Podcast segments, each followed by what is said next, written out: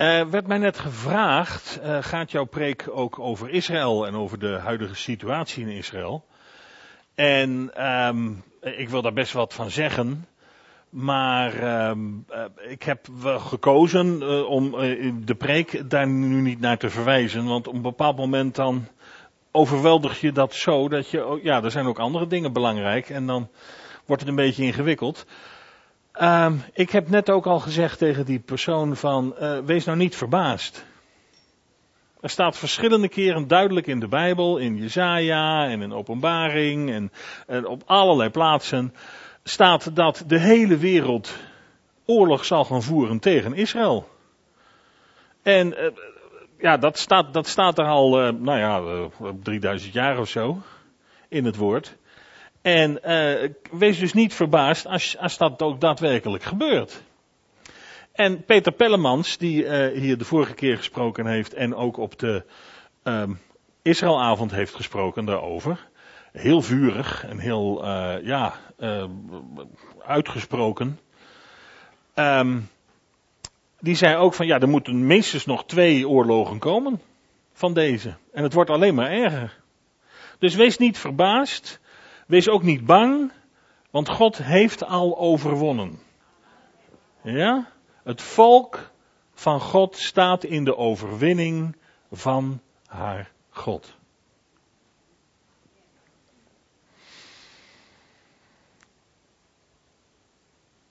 Oké, uh, ik ga eens even water inschenken. Waarom staat die, die bel hier? Of is, verklap ik nu iets? Of... Oh, die heeft Harm laten staan. Oh, dat is ook leuk wil wel even klingelen.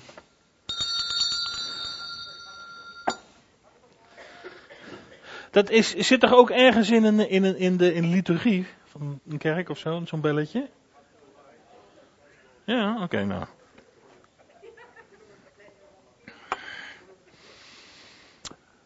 Oké, ik heb uh, de bergreden weer opgepakt. Dit is al de zevende preek uit de bergreden. En het had dan makkelijk nog meer kunnen zijn, maar jij moet ergens uh, een streep trekken. Uh, misschien dat ik volgende week nog over de bergreden preek, maar dat zal dan de laatste zijn, denk ik. Um, lieve broers en zussen in de Heer. Dat zeg ik altijd en dat moet ik zeggen, want dat zijn jullie.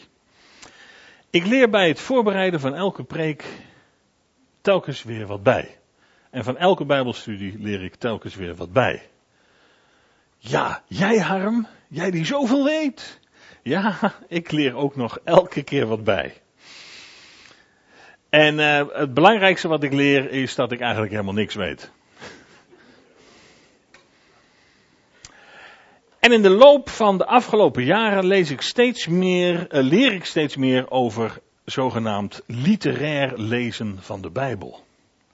Nou, daar was ik altijd een beetje, uh, vind ik een beetje huiverig, was ik daarvoor. Een beetje modern en een beetje, ja, dat je denkt van, heb je daar wat aan?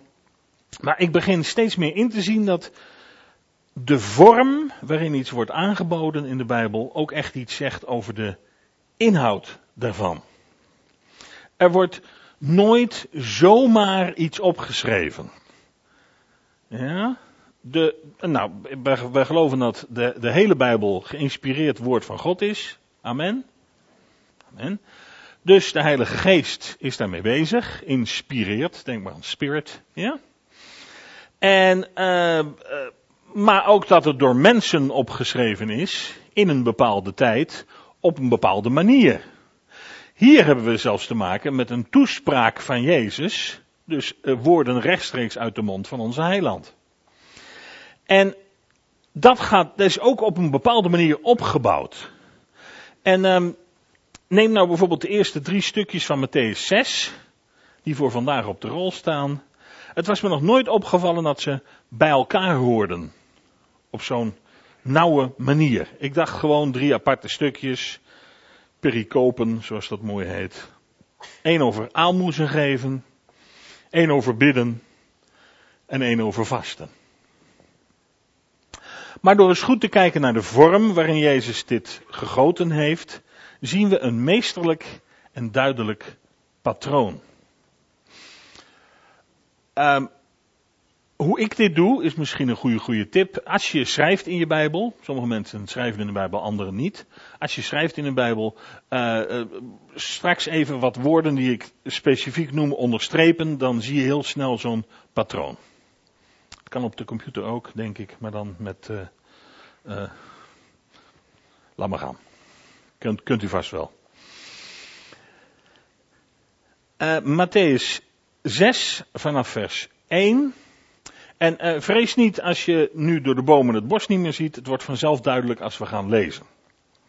En het wordt ook heel snel van een theoretisch verhaal een heel praktisch verhaal.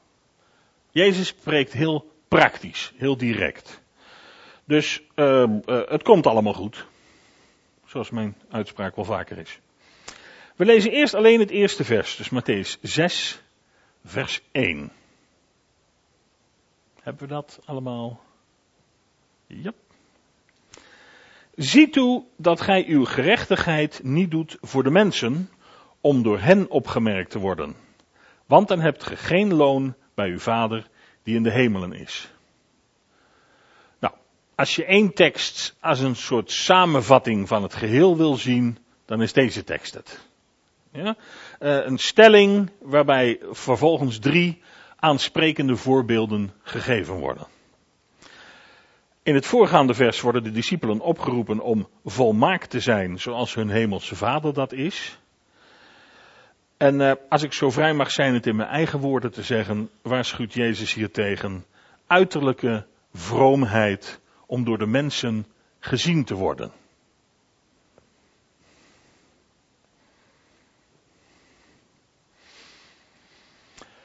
Dit is een gevaar dat ons allemaal als christenen bedreigt. Het sluipt er namelijk heel gemakkelijk in. Waarom doe je goede werken? Ik denk dat wij allemaal met een goede motivatie aan goede werken beginnen. Maar al te vaak verliezen we ergens halverwege het hemelse doel uit het oog en voelt het toch eigenlijk best wel lekker om iets goeds voor een ander te doen. Of het loopt volledig uit de klauwen en dan is het, zie je wel, ik probeer ook altijd iets goeds te doen, maar men werkt niet mee of het is allemaal moeilijk of, ja. Onze zondige natuur is geneigd tot een soort, hoe zullen we dat zeggen, geestelijke hoogmoed.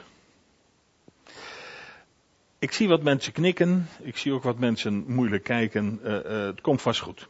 Soms spreek je het niet eens uit. Maar van binnen denk je wel. Kijk mij dit eens doen. Oké, iets meer herkenning. De enige goede reden om goede werken te doen is om de Vader in de hemel te verheerlijken. Dat is de enige goede reden. Dat is de reden waarom wij op aarde zijn gezet. Om de Vader in de hemel te verheerlijken. Amen? Oké. Bedenk bij alles wat je doet, wat is mijn motivatie om dit te doen? Waarom doe ik dit eigenlijk? Voel ik me er gewoon lekker bij? Vinden mensen mij nu wel een hele stoere christen? Of doe ik het in nederigheid? Hoeft niemand behalve de Heer hier iets van te weten? Dat is het verschil. Wat Jezus hier aangeeft. Kijk, als ik aardig ben tegen iemand, iets aardig voor hem doe, bijvoorbeeld, dan ben ik toch een beetje teleurgesteld als die persoon niks terug doet. Al is het maar een bedankje of zo. Maar je voelt wel aan, daar hoort het helemaal niet om te gaan. Nou, eerste voorbeeld. Die drie voorbeelden beginnen allemaal met het woord wanneer. Dus als je streept in je Bijbel, wanneer? Vers 2. Wanneer gij dan aalmoezen geeft. In vers 5. Wanneer gij bidt. En vers 16. Wanneer gij vast. Nou, het wordt een spannende ochtend, dat merkt u al. Eerste stukje, aalmoezen. Wanneer gij dan aalmoezen geeft, laat het niet voor u uitbazuinen, zoals de huichelaars doen in de synagogen en op de straten, om door de mensen geroemd te worden. Voorwaar, ik zeg u, zij hebben hun loon reeds. Maar laat, als gij aalmoezen geeft, uw linkerhand niet weten wat uw rechter doet, opdat uw aalmoes in het verborgene zij, en uw vader die in het verborgene ziet, zal het u vergelden. Aalmoezen, beetje ouderwets woord weer. Het Griekse woord dat daar staat is afgeleid van eleos. En dat betekent barmhartigheid, compassie, genade, liefdadigheid. Dat soort woorden moet je dan aan denken. Je voelt wel, je kan wel het woord zien. Het moet uit onvoorwaardelijke liefde gebeuren. Vanuit je hart. Onvoorwaardelijke liefde. Dat is de enige basis voor goede werken. Ik zou bijna zeggen goede, goede werken. Even zo'n aardigheidje. Wie heeft er, denk je, de uitdrukking rondbazuinen of voor je uitbazuinen bedacht? Jullie kennen hem allemaal. Jezus. Dit is, het is, ik, zeg het met de grootst mogelijke eerbied, een grapje van Jezus in deze preek. Want het is een heel ja, heel grotesk beeld. Het is humor van Jezus. Um, daar heb ik het de laatste tijd wel vaker over. Dit is weer zo'n moment. Uh, moet je even voorstellen, je moet het even indenken. Als je het voor je ziet, dan wordt het wel duidelijk. Je bent een weldoener. Je hebt een mand met geld. Ja, briefjes, hop. En je komt de synagoge binnen. Ja, komt de synagoge binnen. Maar voordat je naar binnen schrijdt, ja, je loopt niet gewoon, je schrijdt. Dan staan er eerst drie mannen met trompetten. Toet, toet, toet. En dan komt Harm daar binnen stappen. Hier geld, arme mensen, hier is geld van mij, Harm. Prijs de naam van Harm. Ja? Nou, zo belachelijk staat het er gewoon, hè? Dus, ja, het is hilarisch hoe Jezus dat, dat, dat, dat noemt. Maar ja, wat minder hilarisch hoe hij die mensen noemt. Die noemt hij huigelaars. In het Grieks staat een woord dat we denk ik allemaal wel kennen. Hypocritai. Hypocriet. Dat woord wordt ook gebruikt voor een acteur bij het toneel. En als je er even over nadenkt, dan klopt dat precies. Want een acteur doet zich voor als iemand anders. Ja, een acteur is een beroepsleugenaar. Daar komt het op neer. Hij moet zich voordoen als iemand anders. En, en dat past heel goed bij deze mensen, want die doen zich voor als een hele vrome, brave mens. Maar ja, het zit in het hartje niet goed. In de Grieks-Romeinse wereld was het geld geven aan de armen meer een manier om populair te worden dan een religieuze plicht. Ja, het, het, stond nergens in hun boeken, zeg maar, dat je de armen geld moest geven. Uh, uh, moslims hebben dat bijvoorbeeld wel, dat is dan veel, veel later, maar ja, die hebben dat wel, die hebben dat heel sterk zelfs in, in, in, in hun schriften staan. Maar uh, in de Grieks-Romeinse wereld was dat helemaal niet, niet gedaan, werd het helemaal niet gedaan uit een soort religieuze plicht, omdat de Heer dat wilde. Nee, dat deden ze om er populair van te worden. Bijvoorbeeld heersers die, die, die, die de bevolking achter zich wilden krijgen, die stopten her en der wat geld ergens in. Denk maar aan Herodes die de tempel heeft herbouwd en zo. Nou, dat zijn allemaal dingen waar de Joden wel blij van werden natuurlijk. Dus dat was een manier om je, om je ja, populair te maken onder de mensen. Maar voor de Joden was het echt een religieuze plicht. En ik geloof voor ons ook. In Deuteronomium 15, vers 11 staat, want armen zullen nooit in het land ontbreken, daarom gebied ik u al dus. Gij zult uw hand wijd openen voor uw broeder, voor de ellendige en de armen in uw land. In het, de tekst daarvoor staat dat je niet dit moet doen. Dus je, je hand stevig dichtknijpen, dat moet niet. Je moet je hand wijd open doen. Mooi hè? Vind ik zo mooi, zo'n mooi gebaar. Zo wijd openen. Niet van dat benauwde. God zelf had via Mozes de Israëlieten bevolen ruimhartig om te zien naar de armen in het land. Nou, eerst even voordat het uit de hand loopt, een compliment. Bijvoorbeeld de kledingbeurs. Bijvoorbeeld de schoenendoosactie. Bijvoorbeeld de buurtlunches. Uh, de koek- en cakeverkoop voor de gaarkeukens in Jeruzalem.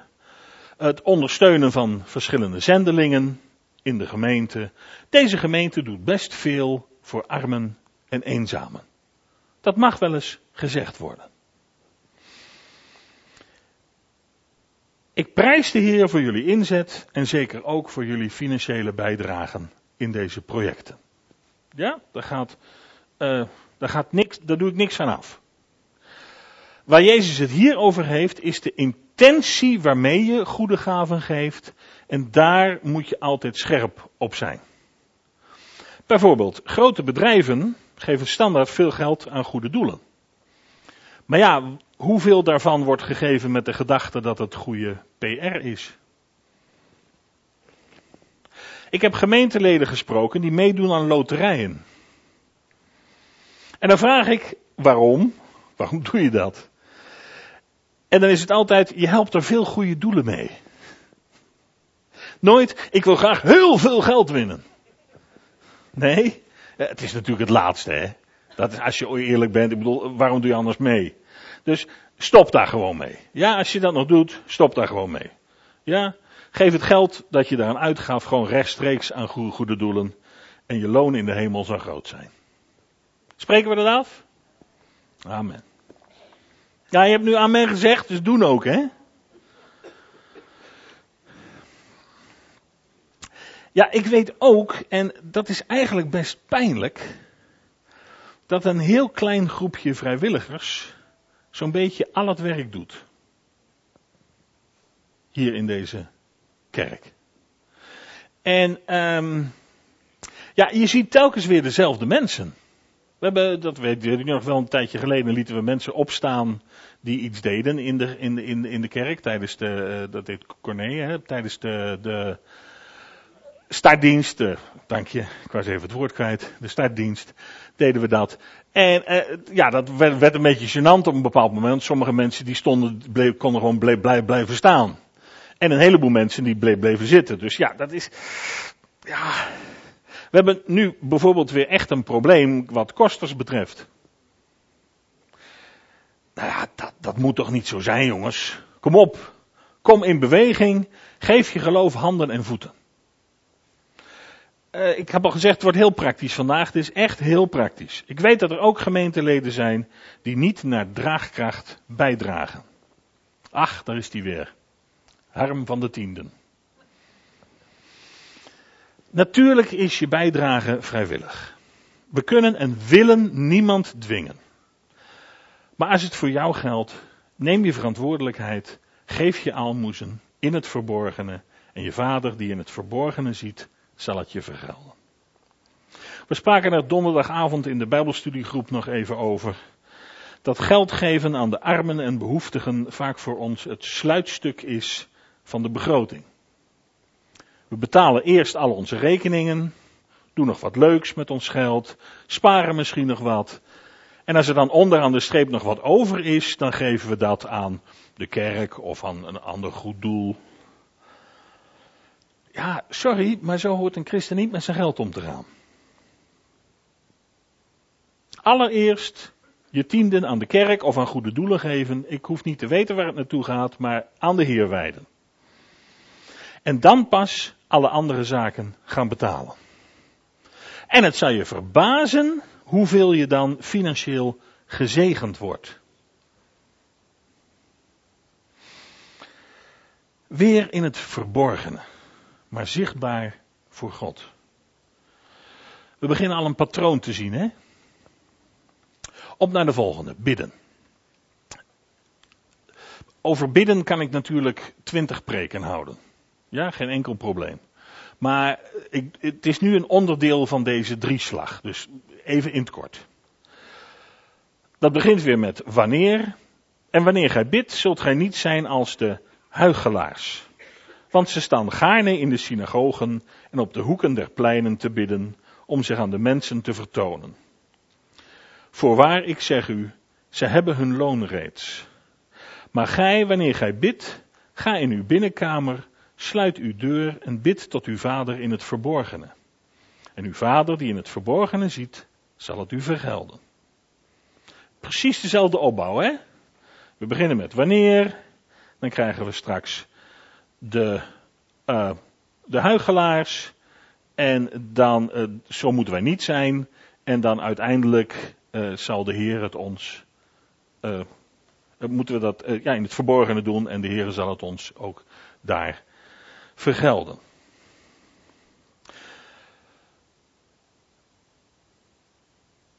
Nou ja, die huigelaars komen nu al voor de tweede keer langs. Uh, die kloppen zich op de borst over hun vroomheid. Ik denk dat ik hier aangekomen wel weet wie Jezus bedoelt met de huigelaars. Het lijkt er toch wel erg op dat hij de fariseeën bedoelt. En daar moet ik een beetje voorzichtig mee zijn. Ze hadden het in die tijd voor de gewoonte om ervoor te zorgen dat ze op de tijd dat ze gingen bidden, driemaal daags, denk maar aan Daniel, die driemaal daags wilde bidden, maar het mocht niet. Driemaal daags op vaste tijden. En dan staan ze stom toevallig net op de hoek van een drukke winkelstraat. Dus ja, kan ook niks aan doen, hè? En uh, ja, dan zien de mensen hoe vroom, hoe godsdienstig jij wel niet bent. Nou, de mensen die wel eens in Israël zijn geweest en Joden hebben zien en horen bidden, bijvoorbeeld bij de kotel, de klaagmuur, die weten dat je er niet echt omheen kunt. Ja, met eh, banden om de armen, een blokje op het voorhoofd, een gebedskleed. Uh, het is een heel gedoe. En uh, uh, ja, het is ook, er is geen, geen, geen gêne, dus dat, dat gaat vlot en hard. En Jezus legt hier de vinger op de zere plek dat de intentie waarmee dit gebeurt niet altijd goed is. Dat is even de clue. Is een beetje ver van ons bed, schat ik zo in. Nou ja, ik denk toch wel dat we er wat van kunnen leren. Waarom bid jij eigenlijk? Als je aan een kind vraagt, wat is bidden? Dan is het standaard antwoord praten met God. Dat leren we zo heel vlot. Ja? Ik waag dat een beetje te bestrijden. Want als je praat, als kind uh, hoort van ik ga praten met, met God, dan denk je aan een gewoon gesprek. Nou, soms uh, uh, horen mensen God wat zeggen, maar dat is wel heel ja, opvallend dat dat gebeurt. Als je echt een stem uit de hemel hoort, dat, dat gebeurt niet vaak, is mijn indruk. Het gebeurt wel eens, er hebben mensen wel eens visioenen gehad op die manier, maar dat, is, dat is toch wel few and far between, om het meestal mooi Engels te zeggen. Uh, maar eigenlijk bijna altijd bij bidden heb ik wel het idee dat God antwoordt, maar op een andere manier. Door mij een bepaald gevoel te geven of mij op een bepaalde tekst te wijzen, op, op die manier zeg maar. Ja, dus dat meer van binnen. En um, ja, ook ja, bidden, dat is eigenlijk vragen, hè? Vragen aan God. Dus die kinderen hebben vaak de grootste moeite om God te onderscheiden van Sinterklaas. En dat is ook logisch. Het is een soort verlanglijstje. Een gebed vaak. Ja, dus, sorry als dit pijnlijk is, maar dat is het wel vaak. Dus ja, en je voelt wel aan dat dat niet de bedoeling is. En um, uh, uh, Kees was op een bepaald moment bezig met, met de gebedsgroep. Om eerst een hele sessie danken te hebben Alleen maar danken, danken, danken. Laten we de Heer danken, laten we zijn naam loven en prijzen. En pas daarna te gaan bidden voor verschillende mensen in de gemeente. Dat is allebei belangrijk, maar dat danken sneeuwt gauw onder. Ja, God loven en prijzen is vaak op de tweede plek. En in je persoonlijk gebed, is mijn ervaring, is dat nog lastiger. Want dan ben je alleen en dan, dan, dan, ja, dan ben je soms vol van, uh, ik wil voor die broeder of die zuster bidden. En dan, dan komt God er vaak, ja, bekijkt vanaf. Maar laat, ik het zo maar even zeggen. Nou, dat moet allemaal niet zo zijn. En uh, om nog maar eens een pijnpunt te nemen, ik durf vandaag. Wat doet het lezen van de berichten met gebedspunten van de zorggroepje? Als het goed is, voel je mee met het leed dat een medelid lijdt. Toch? Voor sommige mensen heeft het ook iets van nieuwsgierigheid bevredigen. Wat is er nu weer aan de hand? Ik bedoel, ja, we voelen ook allemaal wel aan, dat is niet de goede intentie om daarmee om te gaan. Eh, heel klein praktisch voorbeeld. Uh, wij gaan uh, meer microfoons in de zaal plaatsen zodat uh, de, de gebeden die jullie uitspreken beter te horen zijn. Ja. Waarom eigenlijk?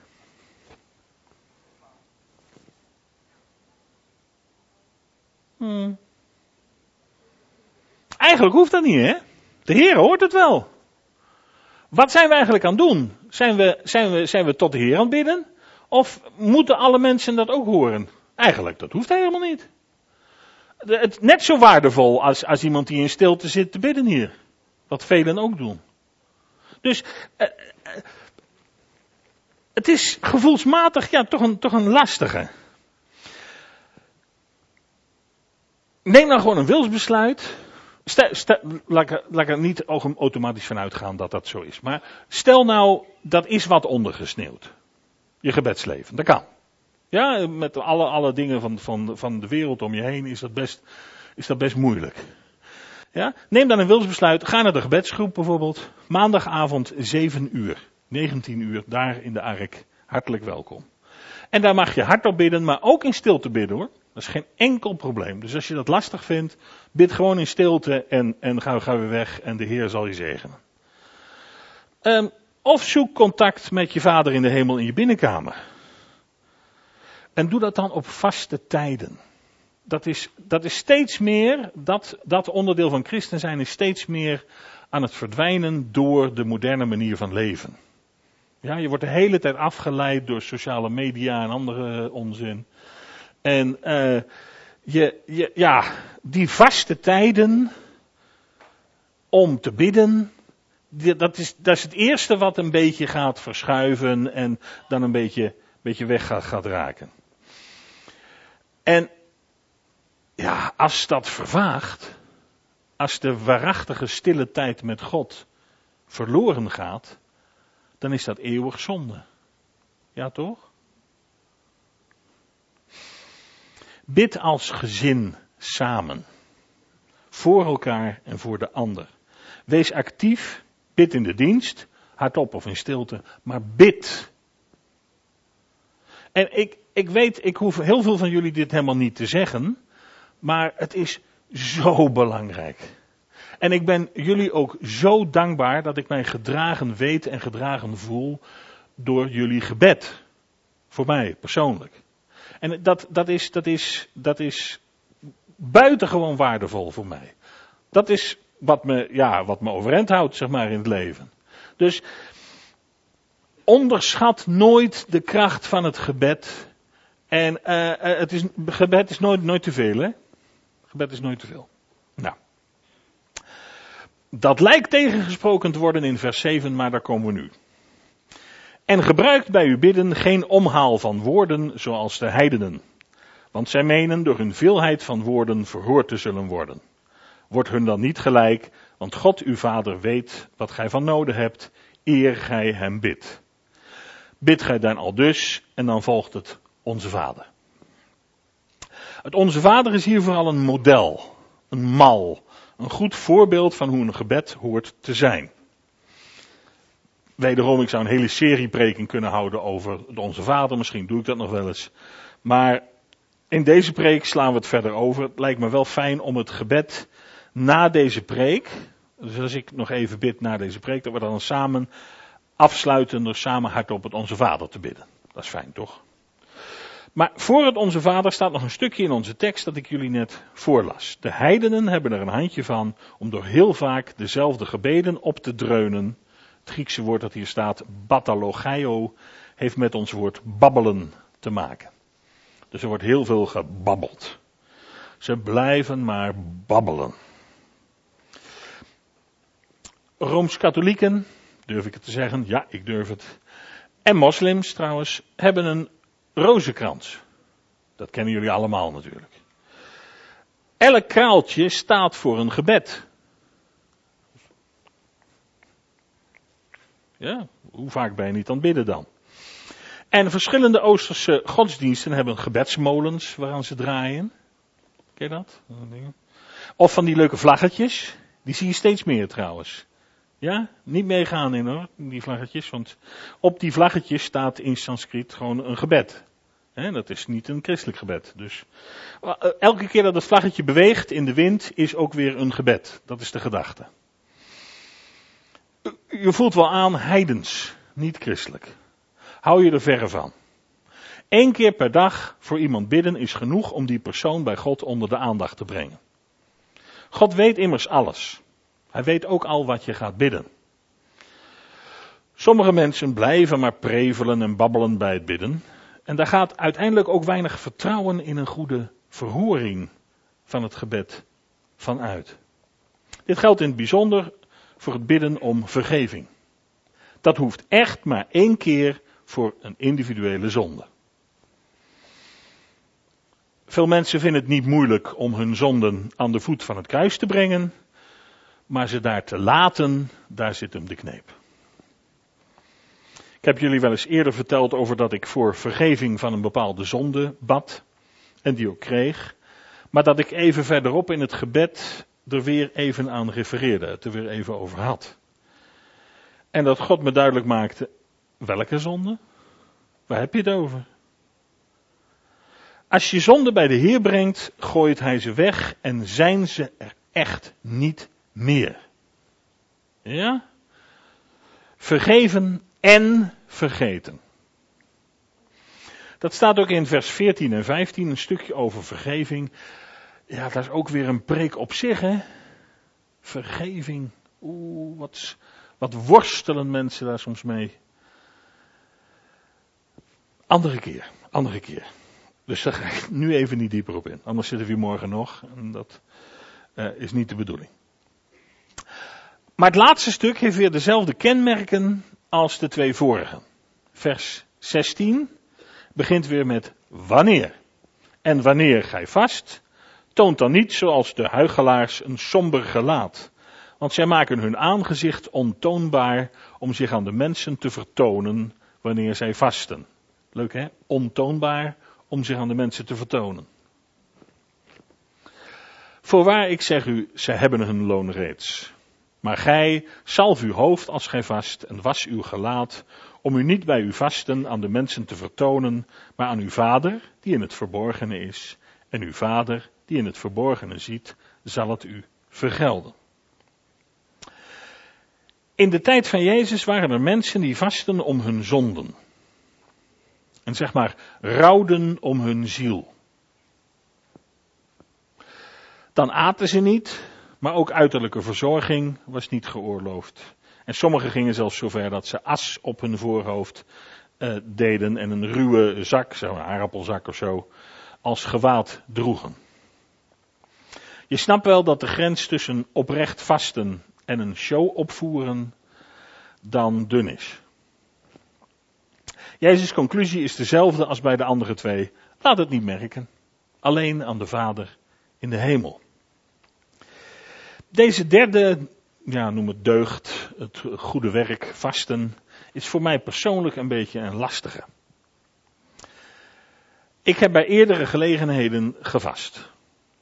Toen bijvoorbeeld een erg jonge, pas getrouwde broeder in de gemeente in Baarn ernstig ziek was en dreigde te sterven, hebben we specifiek daarvoor met z'n allen een dag gevast. En ik weet uit het verleden dat deze gemeente dat ook in dergelijke situaties heeft gedaan. Op dit moment van mijn leven mag en kan ik niet vasten in verband met mijn suikerspiegel. Heel simpel, als ik niet eet, dan ga ik na een paar uur van mijn stokkie en daar helpen we niemand mee. Verder zijn er ook zusters en misschien wel broeders in de gemeente die mentaal moeite hebben met eten. Die moeten ook zeker niet gaan vasten. Gewoon niet doen. Maar los daarvan, het overgrote deel van de gemeente kan zonder problemen een dag of enkele dagen vasten. Nou ga ik iets heel gevaarlijks zeggen, dus vergeef me maar van tevoren. Toch heb ik de indruk dat slechts enkelen aan de vele oproepen van bijvoorbeeld Kees de Brouwer eh, gehoor hebben gegeven. Als de werkelijkheid anders is, dan hoor ik het graag. Maar ja, dan gaat het wel een beetje in tegen, tegen uh, deze tekst, want dat hoort in het verborgene te zijn. Dus ja. En wie ben ik om er wat van te zeggen? Maar als je kijkt naar het verschil tussen reformatorische kerken en evangelische gemeenten, dan valt wel op dat in de reformatorische kerken nauwelijks meer wordt gevast. En in de evangelische gemeenten veel en vaak. Het is blijkbaar een geliefd middel om je gebed kracht bij te zetten. Je onthoudt je van voedsel om je helemaal te richten op God. Zeg ik het zo goed? Ja, ik ben er niet zo goed in vasten dus. Waarom wordt het dan, en wederom zeg het me alsjeblieft als ik het verkeerd zie, zo weinig gedaan hier in de gemeente? Ik hoef het niet te weten. Ik, ik ga niet zeggen van uh, ga even opstaan als je, als je wel, wel regelmatig vast. Uh, je buurman hoeft het ook niet, niet te weten.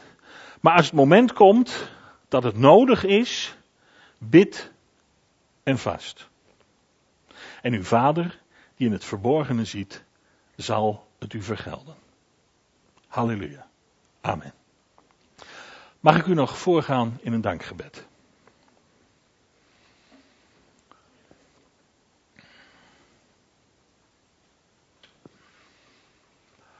Hartelijk dank, liefdevolle God en Vader, dat u ons onder andere die drie manieren hebt gegeven om goed te doen in deze gevallen en gebroken wereld. Heer, laat bidden, vasten en aalmoezen geven vaste onderdelen van ons leven worden. Dat we steeds meer en steeds beter mogen leven zoals u dat wilt. Leid ons op uw wegen. Help ons met vallen en opstaan waarachtige kinderen van u te zijn. Laten we nu samen hardop het gebed bidden dat Jezus ons heeft geleerd. Onze Vader, die in de hemelen zijt, uw naam worden geheiligd, uw koninkrijk komen, uw wil geschieden, gelijk in de hemel, alzo ook op de aarde. Geef ons heden ons dagelijks brood en vergeef ons onze schulden, gelijk ook wij vergeven onze schuldenaren. En leid ons niet in verzoeking, maar verlos ons van de boze. Want uwer is het koninkrijk en de kracht en de heerlijkheid en ten eeuwigheid. Amen.